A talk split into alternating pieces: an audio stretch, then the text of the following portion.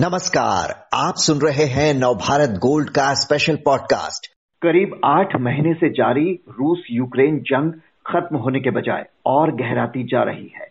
रूस का कर्ज ब्रिज उड़ाए जाने के 48 घंटे के अंदर यूक्रेन की राजधानी कीव समेत नौ शहरों पर तिरासी मिसाइलें दागी गईं। इस बड़े हमले में 12 लोग मारे गए, जबकि 60 के करीब घायल हुए। रूसी प्रेसिडेंट ने जहाँ यूक्रेन को खतरनाक अंजाम भुगतने की धमकी दी तो वहीं यूक्रेनी प्रेसिडेंट जेलेंस्की ने इसे आतंकी हमला बताते हुए कहा कि वो झुकेंगे नहीं और हर हमले का जवाब देंगे। तो कुछ समय पहले तक एक निर्णायक मोड़ पर पहुँचती दिख रही जंग अचानक इतनी भयावह कैसे हो गई? युद्ध लंबा खिंचा तो दुनिया पर इसका क्या असर होने वाला है? आज की चर्चा इसी पर। बात करने के लिए हमारे साथ हैं वरिष्ठ पत्रकार और भारतीय जनसंचार संस्थान के प्रोफेसर आनंद प्रधान। आनंद जी, पिछले 48 घंटों में रूस यूक्रेन जंग ने जो खतरनाक मोड़ लिया है, उसे देख क्या लग रहा है? क्या ये युद्ध अब और गहराने जा रहा है, जिस तरह से राष्ट्रपति पुतिन हर तरह के हथियारों के इस्तेमाल की धमकी दे रहे हैं? मुझे लगता है कि निश्चित तौर पर यह युद्ध एक निर्णायक मोड़ पर पहुँच गया है और अभी तक पिछले कुछ महीनों से वो जिस तरह से चल रहा था, और हाल के दिनों में ऐसा लग रहा था कि एक लंबा थकाऊ युद्ध होगा ये, लेकिन अचानक इसमें जिस तरह से चीज़ें स्कलेट हुई हैं, और खास करके रूस और क्रीमिया को जोड़ने वाले युद्ध ब्रिज पर जो हमला हुआ, और उसके बाद जवाब में जिस तरह का तुरंत कार्रवाई हुई है रूस की तरफ़ से, उससे ये लगता है कि अब ये स्कलेट कर रहा है। और आज ही अभी यूक्रेनी राष्ट्रपति और जी सेवन के नेताओं की बैठक हो रही है। अगले, इसी सप्ताह नाटो के रक्षा मंत्रियों की बैठक होने वाली है। तो इसमें जो यूक्रेन बार बार कह रहा है कि उनको ज़्यादा से ज़्यादा हथियार दिए जाएँ, आधुनिक हथियार दिए जाएँ, उनका जो मिसाइल डिफेंस सिस्टम है, जिसकी वो मांग कर रहे हैं लगातार अगर इसमें पश्चिमी देशों ने खास करके अमेरिकी नेतृत्व में इसको और आगे बढ़ाने की कोशिश की तो निश्चित तौर पर चूँकि पुतिन भी इस समय बहुत गहरे राजनीतिक दबाव में है तो एक तरह से रूस की तरफ़ से भी ज़्यादा तीखा अटैक बढ़ सकता है। क्योंकि रूस के अंदर हाल के दिनों में कुछ जो यूक्रेनी सेना ने कुछ एक इलाकों में जो थोड़ी बढ़त हासिल की थी रूसी सेना को पीछे हटना पड़ा था उसके कारण रूस पर भी एक गहरा दबाव है और पुतिन का नेतृत्व भी एक तरह से थोड़े संकट में तो इसके कारण इसके स्केलेट करने का खतरा बढ़ रहा है। और ज़ाहिर है कि जब स्केलेट करेगा तो निश्चित तौर पर इसके आर्थिक राजनीतिक कूटनीतिक असर पूरी दुनिया पर पड़ेंगे। जी बिल्कुल। फरवरी में जब से ये युद्ध शुरू हुआ है इसका खमियाजा पहले ही दुनिया भुगत रही है। खाद्य पदार्थों और ईंधन का संकट गहराता जा रहा है कीमतें बढ़ती जा रही हैं। अगर युद्ध रुकने के बजाय और भड़का तो क्या दुनिया की मुसीबत और बढ़ने वाली है? निश्चित तौर पर आ, क्योंकि इसके कई असर पड़ सकते हैं। हम्म। एक तो जो वैश्विक स्तर पर राजनीतिक और आर्थिक अनिश्चितता है वो और बढ़ जाएगी। दूसरी जो सबसे मुश्किल है इस समय वो ये है कि पूरी दुनिया युद्ध से पहले से ही मुद्रा स्फीति बढ़ने के कारण, महँगाई के कारण परेशान थी। वैश्विक अर्थव्यवस्था उसके संकट में थी। और अब युद्ध के बाद, जैसा कि हम सबने देखा कि महँगाई लगभग बेकाबू हो गई और उसकी एक बहुत बड़ी वजह तेल, कच्चे तेल की कीमतों में भारी वृद्धि थी। दूसरा, जो अनाज की सप्लाई पर असर पड़ा, उसके कारण अनाजों की कीमतें तेज़ी से बढ़ी और इसका असर पूरी दुनिया पर दिखाई पड़ा। बावजूद इसके कि जितने भी, चाहे वो अमेरिका हो, यूरोप हो, इनके जो सेंट्रल बैंक्स हैं, उन्होंने जिस तरह से इंटरेस्ट रेट बढ़ा करके मुद्रा स्फीति को नियंत्रित करने की कोशिश की, लेकिन वो नियंत्रित नहीं हो रही है। अब अगर ये युद्ध और तेज होता है तो मुझे लगता है कि इसके कारण कई और समस्याएँ पैदा होंगी। पहला कि अभी हाल में आपने देखा होगा कि ओपेक प्लस ने यानी कि जिसमें तेल, कच्चे तेल के निर्यातक देश हैं और उसमें रूस भी शामिल है, इन सबने मिलकर के पिछले दिनों फैसला किया, पिछले हफ़्ते ही फैसला किया कि करीब 20 लाख बैरल प्रतिदिन कच्चे तेल के उत्पादन में वो कटौती करेंगे, ताकि कीमतें ऊँची बनी रहें। तो एक तो ये।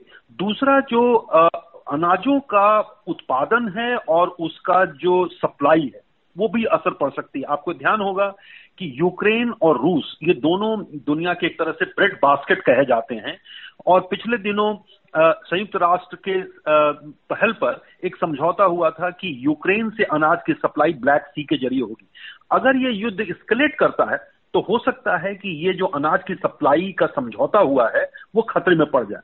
उसके कारण संकट बढ़ सकता है। तीसरा एक जो इससे संबंधित नहीं है, लेकिन इसका असर भी पड़ रहा है क्लाइमेट चेंज के कारण खास करके इस साल यूरोप में इन गर्मियों में जिस तरह से बिल्कुल ड्राई रहा बहुत गर्मी पड़ी।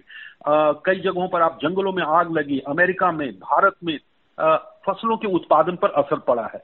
इस साल जैसे भारत में आपको याद होगा कि गेहूँ की उत्पादन कमी हुई। इस साल इस इस, इस कहा जा रहा है कि अना, ये खास करके चावल के उत्पादन पर भी असर पड़ सकता है। करीब करीब एक करोड़ टन उत्पादन कम हो सकता है क्योंकि कई इलाकों में बारिश अच्छी नहीं हुई और अभी जिस तरह से बारिश बहुत ज़्यादा हुई है तो कई इलाकों में उस पर भी असर पड़ सकता है। तो इन सब कारणों से आज ही आईएमएफ ने जो अपना नया आउटलुक पेश किया है, उसमें अगले साल के लिए वो कह रहे हैं कि लगभग एक तरह से दुनिया मंदी को महसूस करेगी। मंदी तो नहीं होगी टेक्निकली लेकिन मंदी की तरह के हालात पैदा हो रहे हैं।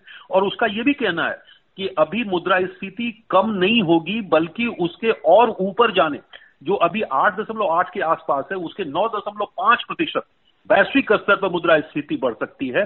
तो इसका मतलब उसका असर सीधे भारत पर भी पड़ेगा। हम्म। जी, भारत की ही मैं बात करने जा रहा था कि हम अगर देखें तो जब सर्दियों का उतार था तब ये युद्ध शुरू हुआ और अब एक बार फिर सर्दियाँ शुरू होने वाली हैं तो यूरोप की गैस की ज़रूरत भी बढ़ने वाली है। लेकिन अगर भारत की बात करें, अमेरिका की चेतावनी के बावजूद हमने रूस से तेल और ज़रूरी सामान खरीदना जारी रखा।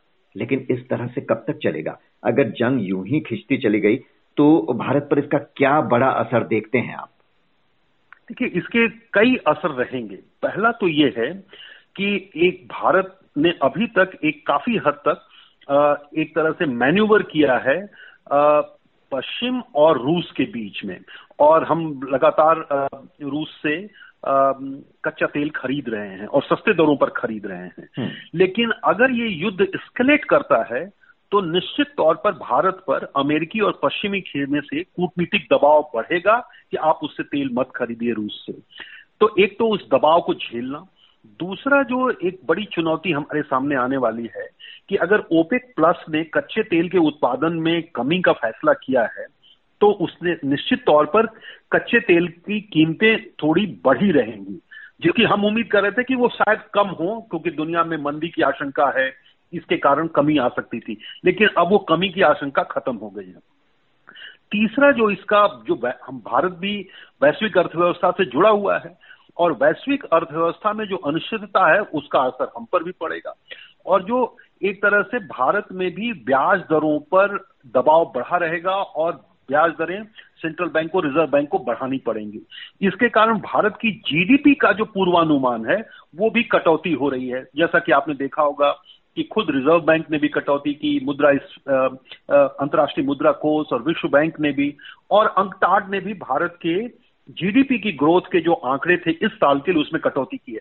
रिज़र्व बैंक भी अब मान रहा है कि अभी हाल फ़िलहाल में अगले छह से आठ महीनों में मुद्रा स्फीति की दर में बहुत ज़्यादा गिरावट की उम्मीद नहीं की जा सकती है। तो इस तरह से भारत पर भी इस जो युद्ध का गहराता और तेज होता संकट है, वो भारत की अर्थव्यवस्था पर भी महसूस होगा। और खुद हमारे अंदर आप देखें कि गेहूँ का उत्पादन कम हुआ इस साल, और इस, अब धान का जो लगभग एक तरह से आप कहिए तो हमारे यहाँ इस साल जिस तरह का मौसम रहा और क्लाइमेट चेंज का असर रहा, उसके कारण खुद सरकार ने माना है कि लगभग एक करोड़ टन इस साल चावल का उत्पादन कम हो सकता है, क्योंकि लगभग सैंतीस लाख हेक्टेयर कम में धान की बुआई हुई है। तो ये सब कई कारण हैं। अभी हाल के दिनों में कई ऐसे आंकड़े भी आ रहे हैं, जिससे पता चल रहा है कि अगर वैश्विक मंदी बढ़ती है तो भारत का निर्यात भी गिरेगा। और निर्यात गिरेगा तो निश्चित तौर पर उसका जीडीपी पर भी असर पड़ेगा, हमारे मैन्युफैक्चरिंग पर भी पड़ेगा। तो ये सारे कारण हैं, जिनके कारण भारतीय अर्थव्यवस्था पर भी दबाव हम देखेंगे। बावजूद इसके कि दुनिया के और देशों की तुलना में हमारे यहाँ आप पाएँगे कि जीडीपी की ग्रोथ रेट कंपेरेटिवली ज़्यादा बेटर है। लेकिन हमारी मुद्रा पर दबाव बढ़ सकता है, जो कि पहले ही बयासी रुपए डॉलर की तुलना में, एक डॉलर की तुलना में बयासी रुपए तक पहुँच गई है। उस पर दबाव आने वाले दिनों में बना रह सकता है।